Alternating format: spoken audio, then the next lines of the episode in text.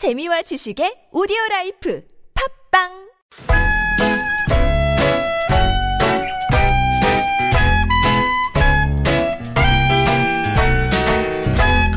메마른 마음에 산뜻한 문화의 바람이 붑니다. 이다혜의 책 그리고 영화. We were chasing some cinematic schemes, 복잡한 일상에서 벗어나서 책과 영화 이야기 한번 푹 빠져볼까요? 이다혜의 책 그리고 영화 시내 21의 이다혜 기자와 함께합니다. 안녕하세요. 네, 안녕하세요. 네, 날 더운데 어떻게 잘 지내셨어요? 아니요. 더워요. 지금 퇴근하시는 분들도 네. 너무 고생 많이 하실 아, 것 같아요. 그러니까요. 정말 저 땀이 막 방송국- 줄줄 흐르고요. 네, 오는 길에 너무 더워가지고. 네, 네. 지금 어떻게 좀 쉬실래요? 좀 쉬셔야 될것 쉬어도 같은데. 되나요? 저 여기 당장이라도 누울 수 있을 것 같은 마음입니다. 예, 할 얘기를 좀 하고 쉬시기 바랍니다. 네. 잠깐 잠깐씩. 오늘은 덩케르크 네. 얘기하려고요.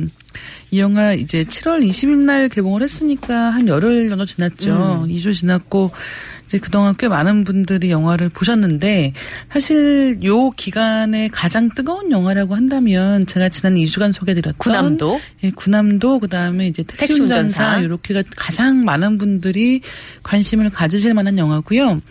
하지만 오늘 소개드릴 덩, 덩케르크 같은 경우는 또 다른 의미에서 화제의 중심에 있습니다. 네. 어, 영화 보신 분들 극장 어디서 보셨는지 모르겠어요. 저, 근데- 저도 이 영화 봤거든요. 아 보셨어요? 네, 봤는데, 아이맥스로 보셨나요? 아니요, 아이맥스로는 못 보고 2D로 봤는데, 네. 일단 지금 극장에서. 아이맥스도 2D예요. 아, 그런가요? 네. 4D로 못 봤어요. 아니요, 3D 말씀하시는 건가 봐요. 아, 막 흔들리고 뭐 나오고 뭐 이러는 거 음, 그건 있잖아요. 4D예요. 예. 네. 그거를 못 보고 그냥, 그냥 화면으로 봤는데, 네. 어, 일단 영화관에 지금 구남도나 네. 이런 것들이 너무 이게 장악을 하고 있어서 그렇죠. 예매하기가 쉽지 않다 그러던데요. 쉽지가 않은데 그 문제가 아니에요. 단순히 그 문제가 네. 아니고 이제 아이맥스 상영관에서 덩케르크를 보는 게 굉장히 중요한데 예. 이제 그 상영관이 없는 거예요. 지금 아. 아. 마 DJ랑 마찬가지로 많은 분들께서 아 아이맥스는 뭐지라고 어, 생각하시면서 그거 약간, 예.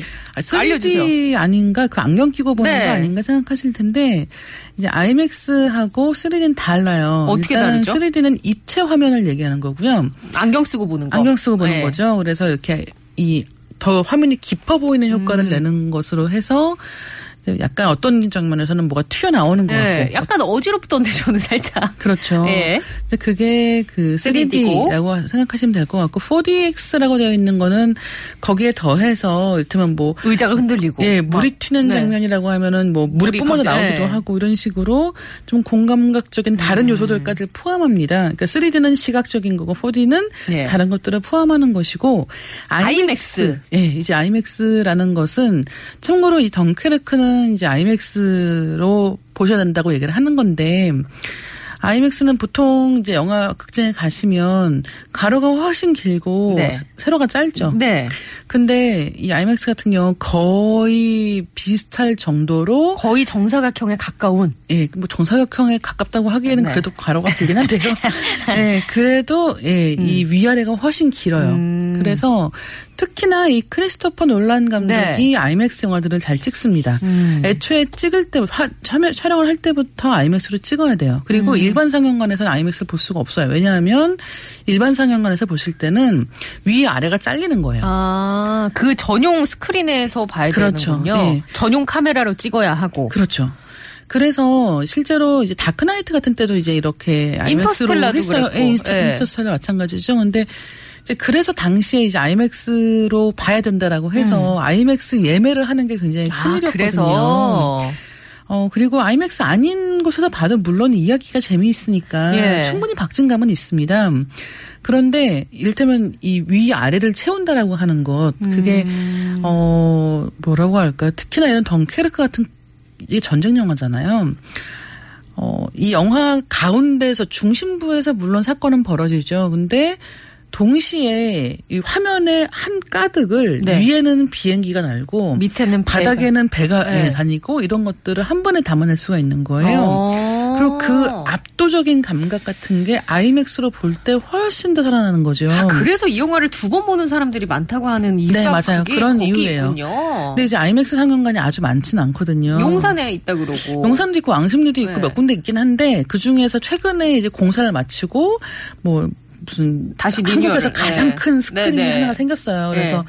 이제 거기 표를 구하려는 게 구하는 게. 굉장히 힘들고 어. 예를 들면 저도 이제 거기서 보기는 했는데 그 표 예매가 이제 12시에 오픈을 하잖아요. 네. 그럼 오픈하자마자 들어가서 5분 만에 거의 다 매진이 돼요. 네, 그래서 저도 굉장히 어렵게 표를 구해서 본 영화인데 근데 그 아이맥스로 보면 확실히 좀 다른가요? 다른 거죠. 어. 그러니까 실제로 이제 보시면 이 크리스토퍼 놀란 감독이 아이맥스로도 찍고 65mm로도 찍었어요. 그래서 영화를 보다 보면 어떤 대목은 위아래가 확 줄어요. 음. 그러니까 특히나 왜 대사만 하는 대목 예. 있잖아요.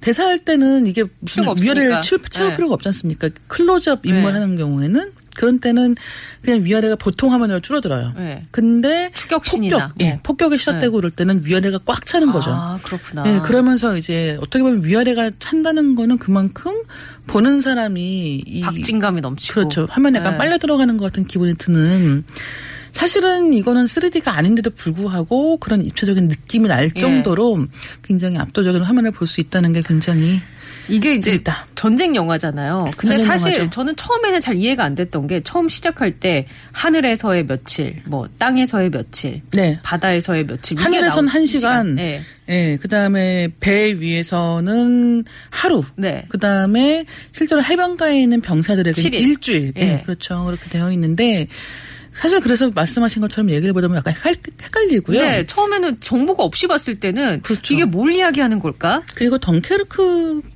대해서 우리가 네. 아는 분들도 물론 계시겠지만 그 지역이 낯선 낯설죠. 우리나라 국민들은 낯설 수밖에 없죠. 예를 들면은 무슨 어디 상륙 작전을 했다든가 이렇게 탁 듣기만 해도 아는 그런 경우가 있는가 하면 덩케르크는 약간 낯선 네. 곳이기도 한데 이 영화가 배경으로 하는 게 한 1940년 정도에 영국군이 이제 프랑스 그러니까 제2차 대전 중에 프랑스를 돕기 위해서 군대를 파병을 했다가 이제 계속 수세에 몰리니까 결국은 덩케르크를 통해서 영국 군들을 이제 한 33만 명 정도를 구출해내는. 네, 구출해내는 거예요. 사실은 그래서 실제로 이 내용은 영국군 탈출 작전 네. 같은 내용입니다. 구출 작전 뭐. 그렇죠. 예. 근데 이제 구출하는 게 쉽지가 않은 거예요. 독일군이 너무 강하게 대해서 나오- 예. 예. 뭐 예를 들면 어뢰를 쏴서 음. 배를. 가라앉히는 경우도 예. 있고 그다음에 겨우겨우 이제 이 사람들이 병사들이 다 배에 올라타고 나면은 거기다 총을 쏜다든가 네. 거기에다가 이제 비행기를 통해서 음. 폭격하는 경우가 있는 거죠. 그래서 영국군이 도저히 거길 빠져나올 수가 없는 상황에 계속 사람들이 죽는 거예요. 그리고 또 한편으로는 영국하고 프랑스하고 그 덩케르크라고 하는 곳에서 거의 보인다는 거예요. 네. 그러니까 저기 눈앞에 우리나라가 있는데 거길 갈 수가 없다라는 음. 예. 그런 굉장히 절박한 마음이 있는 거죠. 뭐랄까. 예.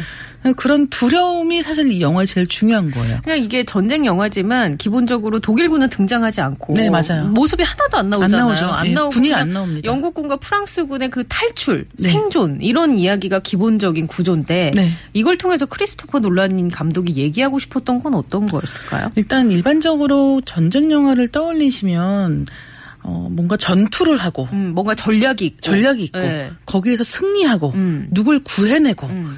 이런 승리하는 서사에 훨씬 더 익숙하실 거예요. 뭔가 뭐 동지에 혹은 뭐 조국에 그렇죠. 이런 거에 막 불타오르고 네. 막 그런 것들 그래서 이 덩크레크한 영화를 보시면 물론 이제 마지막에 가면 그막 뭐라고 할까요? 그 영국군들의 용맹함 같은 것에 굉장히 가슴 벅찬 데가 있어요. 근데 대체로 영화를 보는 내내 무슨 생각이 드냐면 아 전쟁이 정말 나쁘구나. 어, 그러니까요. 네, 왜냐하면 계속해서 초중반 내내 탈출에 실패하는 대목이 계속 나오고 막 살고 싶어서 어떻게든 막 어떤 맞아요. 수를 쓰지만 뭔가에 막, 막 좌절이 되고 네. 예기치도 못한 상황이 발생하고 예를 개인은 들면 좌절하고 예, 죽고 거기서 이제 영국군을 배에 태우는데 당연히 프랑스 군인들도 또 도망가고 싶은 거예요 예. 지금 근데 프랑스 사람들은 배에 안 태웁니다 음. 프랑스 사람들 가라고 가라고 하면서 배에 안 태운단 말이에요 그러면 그렇다든가 아니면 다른 사람들 몰래 이제 배에 숨어들어서 네. 도망갈 궁리한다든가 어떻게든 도망가고 싶은 거예요. 지극히 개인적인 욕망이잖아요. 예. 살고 싶은. 그렇죠.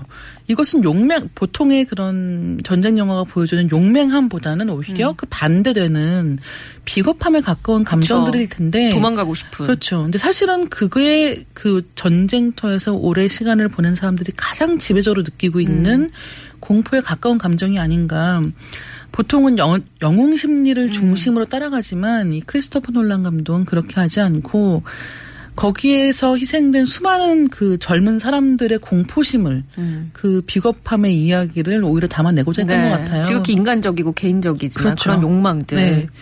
하지만 물론 이제 마지막에 가면 네, 네. 네, 또 이렇게 뿌듯할 만한 그렇죠. 장면들이 있다는 거. 그리고 저는 참고로 더 이 한스 짐머의 음악이 아, 영화의 그 굉장하죠. 네. 느낌을 살리는데 굉장히 큰 역할을 했다.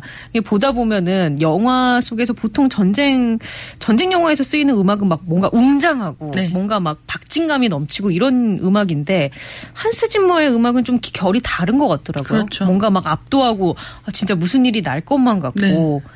예. 사실 그런 효과가 음악에도 있지만 이 덩케르크란 영화를 보시면 사운드가 굉장해요. 음. 어떤 장면들은 사실은 덩케르크는 자막이 필요가 없을 정도예요. 맞아요. 대사가, 거의 없잖아요. 그래서 다들 이거 무성 영화냐고. 그러니까 폭 격 소리는 굉장히 맞아. 네. 꽝꽝꽝꽝 나는데 그것에 비해서 말을 안 합니다. 네. 일단 말을 할 수 있는 겨를이 없는 거예요. 살아야 되니까. 살아야 되니까. 그래서 영화를 보실 때 사실 이렇게 아이맥스관을 찾으시는 것도 굉장히 좋지만 만약에 그렇게 표를 못 구하시는 상황이라고 한다면 사운드가 좋은 데를 가셔야 돼요. 그렇게 해야 실제로 이 사운드를 음. 네네. 통해서 놀란 감독이 보여주고자 했던 그런 좀 압도당하는 것 음. 네. 같은 기분을 맛보실 수 있을 것 같습니다. 알겠습니다. 자, 2차 세계대전을 배경으로 한 영화 멤피스 벨에 흐르던 음악 한 곡 준비했습니다. 아들을 전쟁터로 보낸 아버지의 마음을 노래한 곡입니다. 데니보이.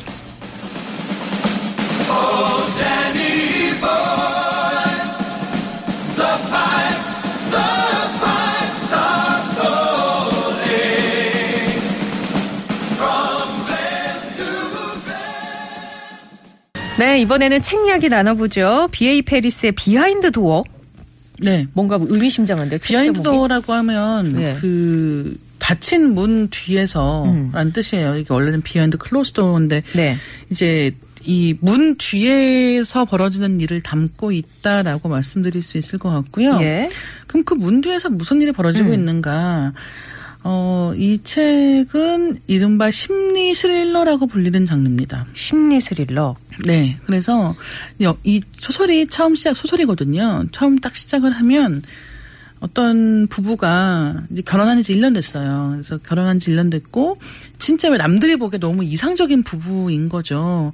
둘 다 너무 선남선녀인데다가 어 남편은 이제 그 가정폭력에 희생 당한 그런 가정폭력 피해자인 아내들을 돕는 어, 변호사예요. 예, 좀 번, 번듯한 직업과. 그렇죠. 그리고 네. 이제 심지어 또 굉장히 좋은 예. 일을 하고 있는 거죠. 그래서 이제 그런 일을 하고 있는 남편과 그 아내가 되는 사람은 또 무슨 원래는 백- 굉장히 이제 그 좋은 백화점에서 1등석 비행기 타고 다니면서 그런 음. 해외의 과일, 좋은 과일들을 매입하던 그런 일을 하다가? 지금은 네. 예.